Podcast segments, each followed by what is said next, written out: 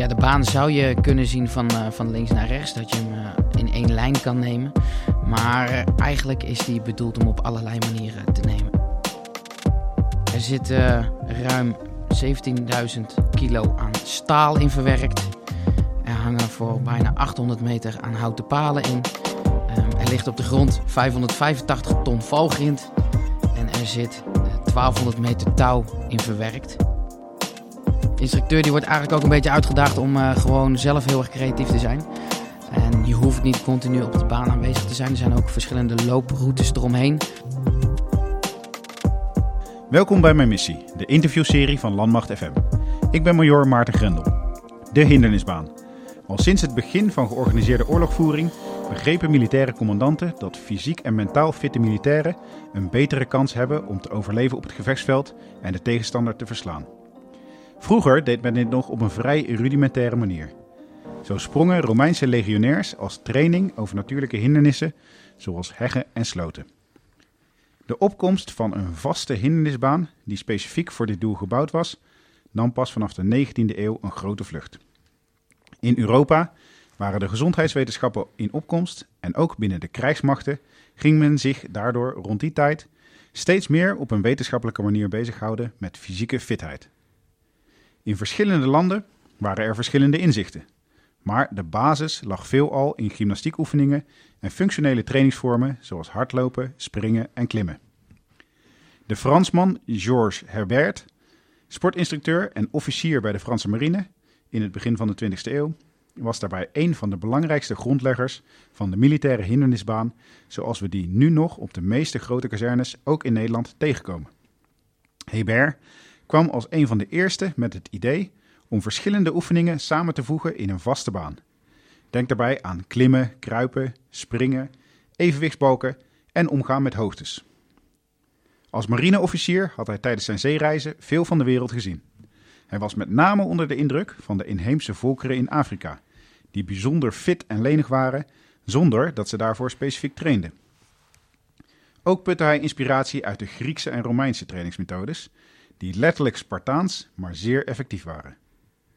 Uiteindelijk ontwikkelde hij op basis van al deze inzichten de methode naturel, waarbij de vaste hindernisbaan een belangrijk middel werd om niet alleen de fysieke, maar ook mentale vaardigheden van de militairen te testen en te verbeteren. Tijdens en tussen de twee wereldoorlogen werden miljoenen recruten over de hele wereld op door Hebert geïnspireerde hindernisbanen klaargestoomd voor de oorlog.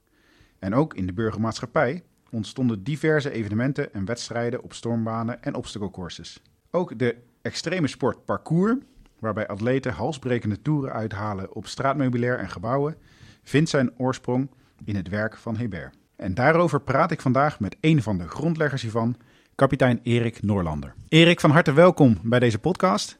Wil je om te beginnen jezelf kort voorstellen? Ik ben uh, kapitein Erik Noorlander. Ik ben ruim 15 jaar werkzaam bij de LON Sportorganisatie. En momenteel heb ik de functie op het kenniscentrum van de LON Sportorganisatie. En ben ik projectofficier van de Survival Runbaan, Defensie. Ja, want LO en sport staat voor lichamelijke opvoeding en sport. Hè? Want het is niet alleen sporten, maar af en toe ook een beetje opvoeden. Precies, ja, daar uh, doen we ons best voor. Uh, we zijn vanochtend geweest bij de opening van de Survival Runbaan. Um, we kunnen hem natuurlijk niet zien, maar kun jij hem even kort beschrijven hoe dat ding eruit ziet? Jazeker, de Survival Runbaan is een 120 meter lang, uniek, innovatief object. Hij bestaat uit uh, 17 vakken en hij heeft oneindig veel verschillende routes waarop die uh, gebruikt kan worden. Er zit uh, ruim 17.000 kilo aan staal in verwerkt. Er hangen voor bijna 800 meter aan houten palen in. Um, er ligt op de grond 585 ton valgrind. En er zit 1200 meter touw in verwerkt. Kortom, een uh, mooi groot innovatief object. Ja, inderdaad. Je ziet hem ook al gelijk als je de kazerne oprijdt aan de, de rechterkant door het hek. Zie je hem al uh, uh, imposant in het grind staan, inderdaad. En wat voor soort hindernissen bestaat de baan uit? Want je had het al over touwen, en, maar het is niet alleen touwen. Het zijn heel veel verschillende hindernissen. Ja, de baan zou je kunnen zien van, uh, van links naar rechts, dat je hem uh, in één lijn kan nemen. Maar eigenlijk is die bedoeld om op allerlei manieren te nemen. En die hindernissen die erin verwerkt zijn, kan je zien als zaken waar je overheen moet klimmen, waar je doorheen moet klimmen, onderdoor. je hebt verticale verplaatsingen, horizontale verplaatsingen. Eigenlijk zo gek als je het zelf kan bedenken, zo kan je ook aan alle hindernissen, kan je ook met alle hindernissen aan de slag.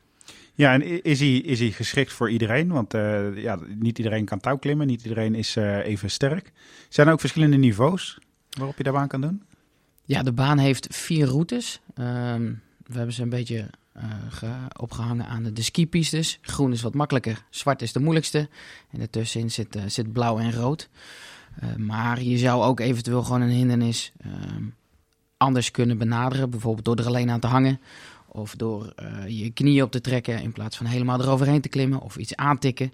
Dus er zijn eigenlijk oneindig veel mogelijkheden waardoor iedereen wel op zijn eigen niveau kan trainen op de hindernisbaan. Uh, ja, ja, want als je nog niet moe bent, dan uh, ga je gewoon weer van links naar rechts of van boven naar onder. of van, je kan hem zelfs schuin nemen, denk ik. Ja, ja, zeker. De instructeur die wordt eigenlijk ook een beetje uitgedaagd om gewoon zelf heel erg creatief te zijn. En je hoeft niet continu op de baan aanwezig te zijn. Er zijn ook verschillende looproutes eromheen. Dus mochten de armspieren of het bovenlichaam uh, verzuurd raken, dan kan je uh, eventjes een, een, looproute pakken en daarna weer terugkomen. Dus er zijn gigantisch veel mogelijkheden voor ieder op zijn eigen niveau. Ja, en, en wat maakt deze baan nou zo anders dan de, de traditionele hindernisbaan? Nou, deze baan is eigenlijk echt bedoeld om op een andere manier bewegingen te trainen. Uh, het is niet dat je een trucje aanleert bij degene die erop uh, op, op bezig is, maar dat je hem veelzijdig leert bewegen. Er is namelijk niet één manier om, om de hindernissen te nemen. Er zijn oneindig veel manieren. Dus je zal nooit exact dezelfde les of exact dezelfde oefeningen gaan doen. Eigenlijk is het bedoeld om een bepaald bewegingsprobleem te creëren. Bijvoorbeeld, u gaat uh, in vak 6 van, van links naar rechts verplaatsen en u raakt de grond niet aan. En dan mag de deelnemer zelf bedenken hoe hij dat doet met de hindernissen die erin uh, in hangen. En zo wordt hij eigenlijk zelf uitgedaagd om, om oplossingen te verzinnen en uh, ja, zich aan te passen. En uh, de rugzak met de vaardigheden die hij heeft te gebruiken. En zo naar de overkant te komen. Ja, want op de traditionele hindernisbaan heb je eigenlijk per hindernis bepaalde technieken die je aangeleerd worden hoe je er het beste overheen kan. ook het veiligst en het meest efficiënt, met of zonder uitrusting om. Um, maar dat is bij deze baan niet zo. En, waarom is het belangrijk dat, dat je daarin zelf uitgedaagd wordt om een goede manier te vinden om eroverheen te komen? Nou, als LO en sportorganisatie proberen we alle eenheden en militairen zo goed mogelijk voor te bereiden op een operationele taak. En in de trainingen willen we daar zo dicht mogelijk op aansluiten. Dat betekent ook dat onze trainingen uh, daarop ingericht moeten zijn en uh, daar uh, zo op moeten aansluiten dat het herkenbaar is voor de mannen en vrouwen die, uh, die komen trainen. En één belangrijk aspect daarin is het eh, flexibel leren trainen bewegen. Militairen die worden voor oneindig veel hindernissen gesteld tijdens oefeningen, operatie uitzendingen. En daar is nooit het raam even groot, even hoog als, als bij een andere oefening of uitzending. En daar moeten de militairen mee om kunnen gaan. En daar willen we ze eigenlijk zo goed mogelijk op voorbereiden door ja, ze niet één trucje aan te leren, niet één beweging in te sluipen, maar ze zelf te laten komen tot de meest efficiënte en effectieve oplossing voor die hindernis. Ja, want merkten jullie ook, uh, ik, ik, zei het in de intro al, uh, de, jeugd beweegt steeds minder. Maar merken jullie dat ook echt in de, militaire opleidingen? Eh, dat, het, nou ja, dat, dat mensen bijvoorbeeld moeilijker over de hindernissen heen komen of dat ze andere uitdagingen hebben? Ja, daar hebben wij uh, zeker wel, uh, wel dingen van, van gemerkt. Uh, we zien dat het terug in, in bewegingsarmoede bij, bij vooral instromend personeel bij de AMO.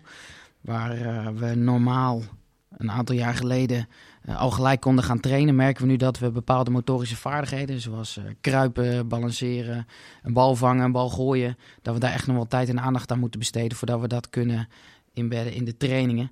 En dat was, uh, was voorheen eigenlijk niet zo. Dus daarin zien we zeker wel uh, grote vormen van de bewegingsarmoede bij, bij nieuw instromend personeel. Ja, en, en hoe kan deze baan daarbij helpen om uh, nou ja, die amotorische figuren die binnenkomen wat beter voor te bereiden op het echte werk? Ja, de uiteindelijke doelstelling van, van de baan is om militairen op een veilige manier veelzijdig te trainen. Zodat ze ook tijdens oefeningen en, en uitzendingen veelzijdig en flexibel inzetbaar zijn. Wat ook aan hun gevraagd wordt. Dus daar proberen we ze zo goed mogelijk aan voor te, op voor te bereiden. En tijdens het trainen op de baan komen leerlingen en militairen vanzelf achter dat ze bepaalde bewegingen niet kunnen of bepaalde kracht of uithoudingsvermogen missen. Waardoor we ze daar weer uh, specifiek op kunnen trainen. En uh, ze daardoor uiteindelijk uh, succesvoller kunnen zijn bij het operationeel optreden. Ja. ja, en deze baan die, nou ja, die staat er nu, maar dat is niet van de ene op de andere dag gegaan. kun je iets meer vertellen over het hele proces ervoor? wat was de, de aanleiding? wat heeft er allemaal plaats moeten vinden voordat hij hier echt stond? wie hebben er allemaal aan bijgedragen? Want ik kan me voorstellen dat nou, jij uh, of de sportorganisatie dat niet in hun eentje hebben gefixt? nee, in 2018 is er een, een, projectgroep opgestart met een aantal mensen van de LON Sportorganisatie. Die hebben eigenlijk drie probleemstellingen, drie uitdagingen meegekregen en moesten op zoek gaan naar, naar oplossingen. Eén daarvan was het aspect wat we net hebben besproken, de grotere vorm van bewegingsarmoede bij instromend personeel. De, een ander aspect is het veelzijdig en flexibel kunnen optreden in operationeel uh, omstandigheden van, van eenheden. Hoe we daar zo goed mogelijk op kunnen aansluiten in onze trainingen. En een derde aspect is uh, het kunnen bieden van omstandigheden dat de militairen zelfstandig kunnen trainen op een kazerne. Voorheen hadden we daar uh, de survivalbaantjes die zelf gebouwd werden door, door de sportgroep of door een aantal mensen op de kazerne en die in de bosrand werden weggehangen. Nou, om veiligheidsredenen moesten die weggehaald worden. Maar we vinden sporten belangrijk en willen dat graag promoten. En dan moet je ook wel iets bieden aan de militair. Dus dat zijn eigenlijk drie aspecten die, die zijn meegenomen in dit uh, project. En daarbij is uh, eh, CDNE uh, betrokken. Die hebben met ons nagedacht over mogelijke oplossingen.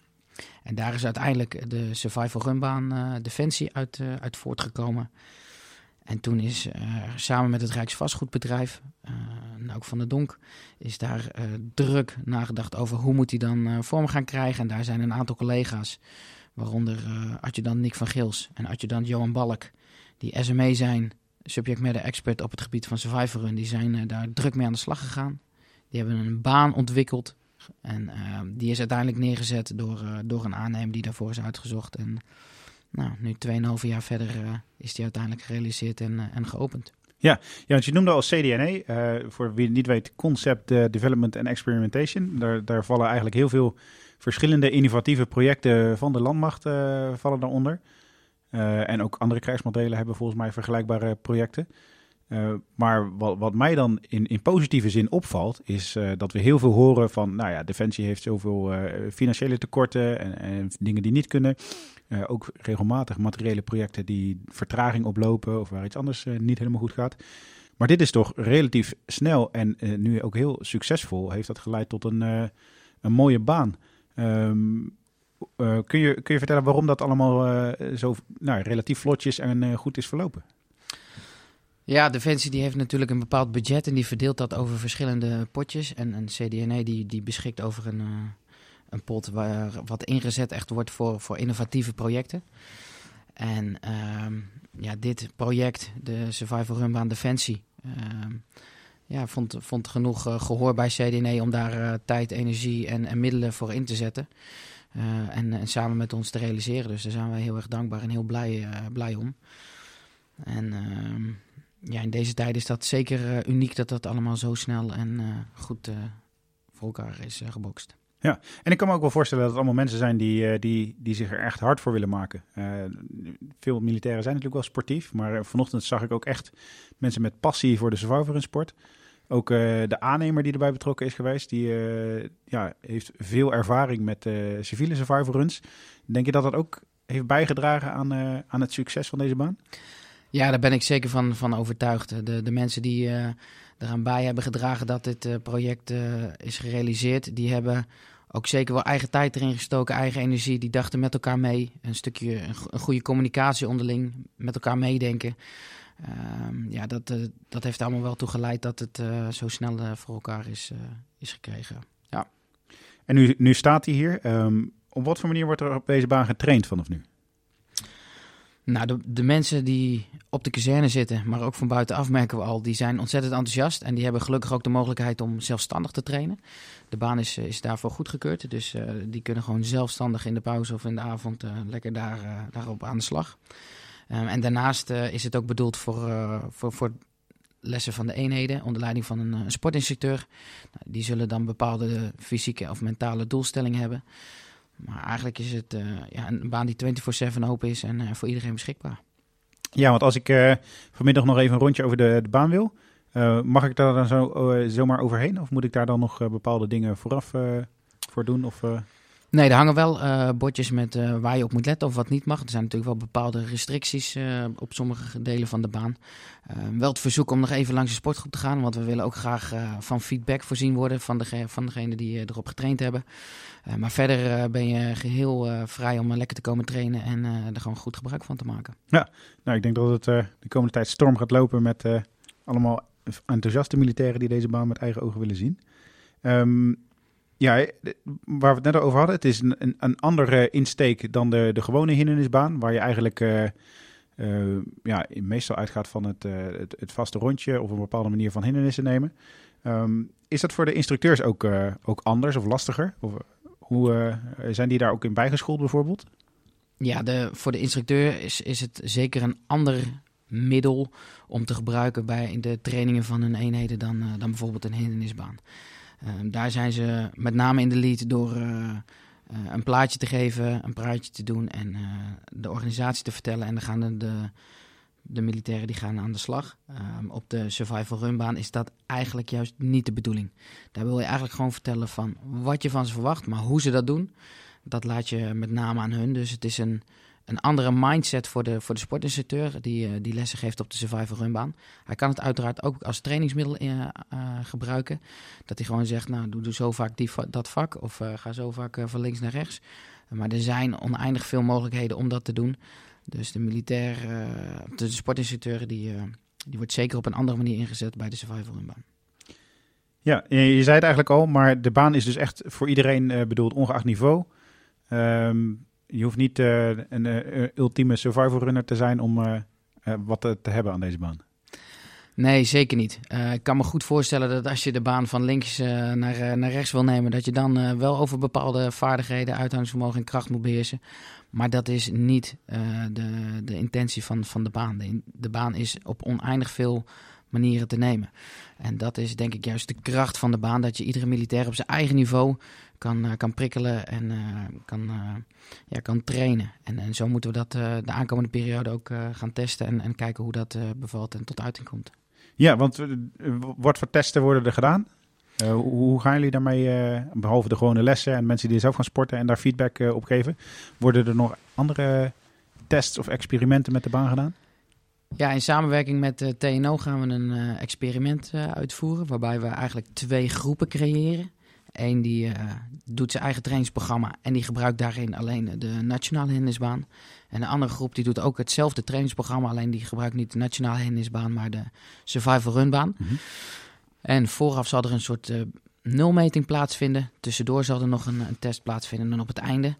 En zo proberen we te kijken wat uh, uiteindelijk het trainingsmiddel Survival Runbaan heeft gedaan met het adaptief vermogen van, uh, van de groepen. En of daar verschil in is. En zo proberen we eigenlijk aan te tonen op wetenschappelijke basis um, hoe adaptief deze baan is. En of dat matcht met de doelstellingen die wij hebben en de gedachten die wij uh, vooraf met elkaar hadden. Ja, want het idee is dus dat het, het adaptief vermogen, dus uh, de manier waarop uh, iemand uh, een bepaalde hindernis neemt, of, of, daar flexibel of snel in is, dat dat door deze baan beter wordt dan met de, de oldschool hindernisbaan, zoals de meeste militairen die we kennen.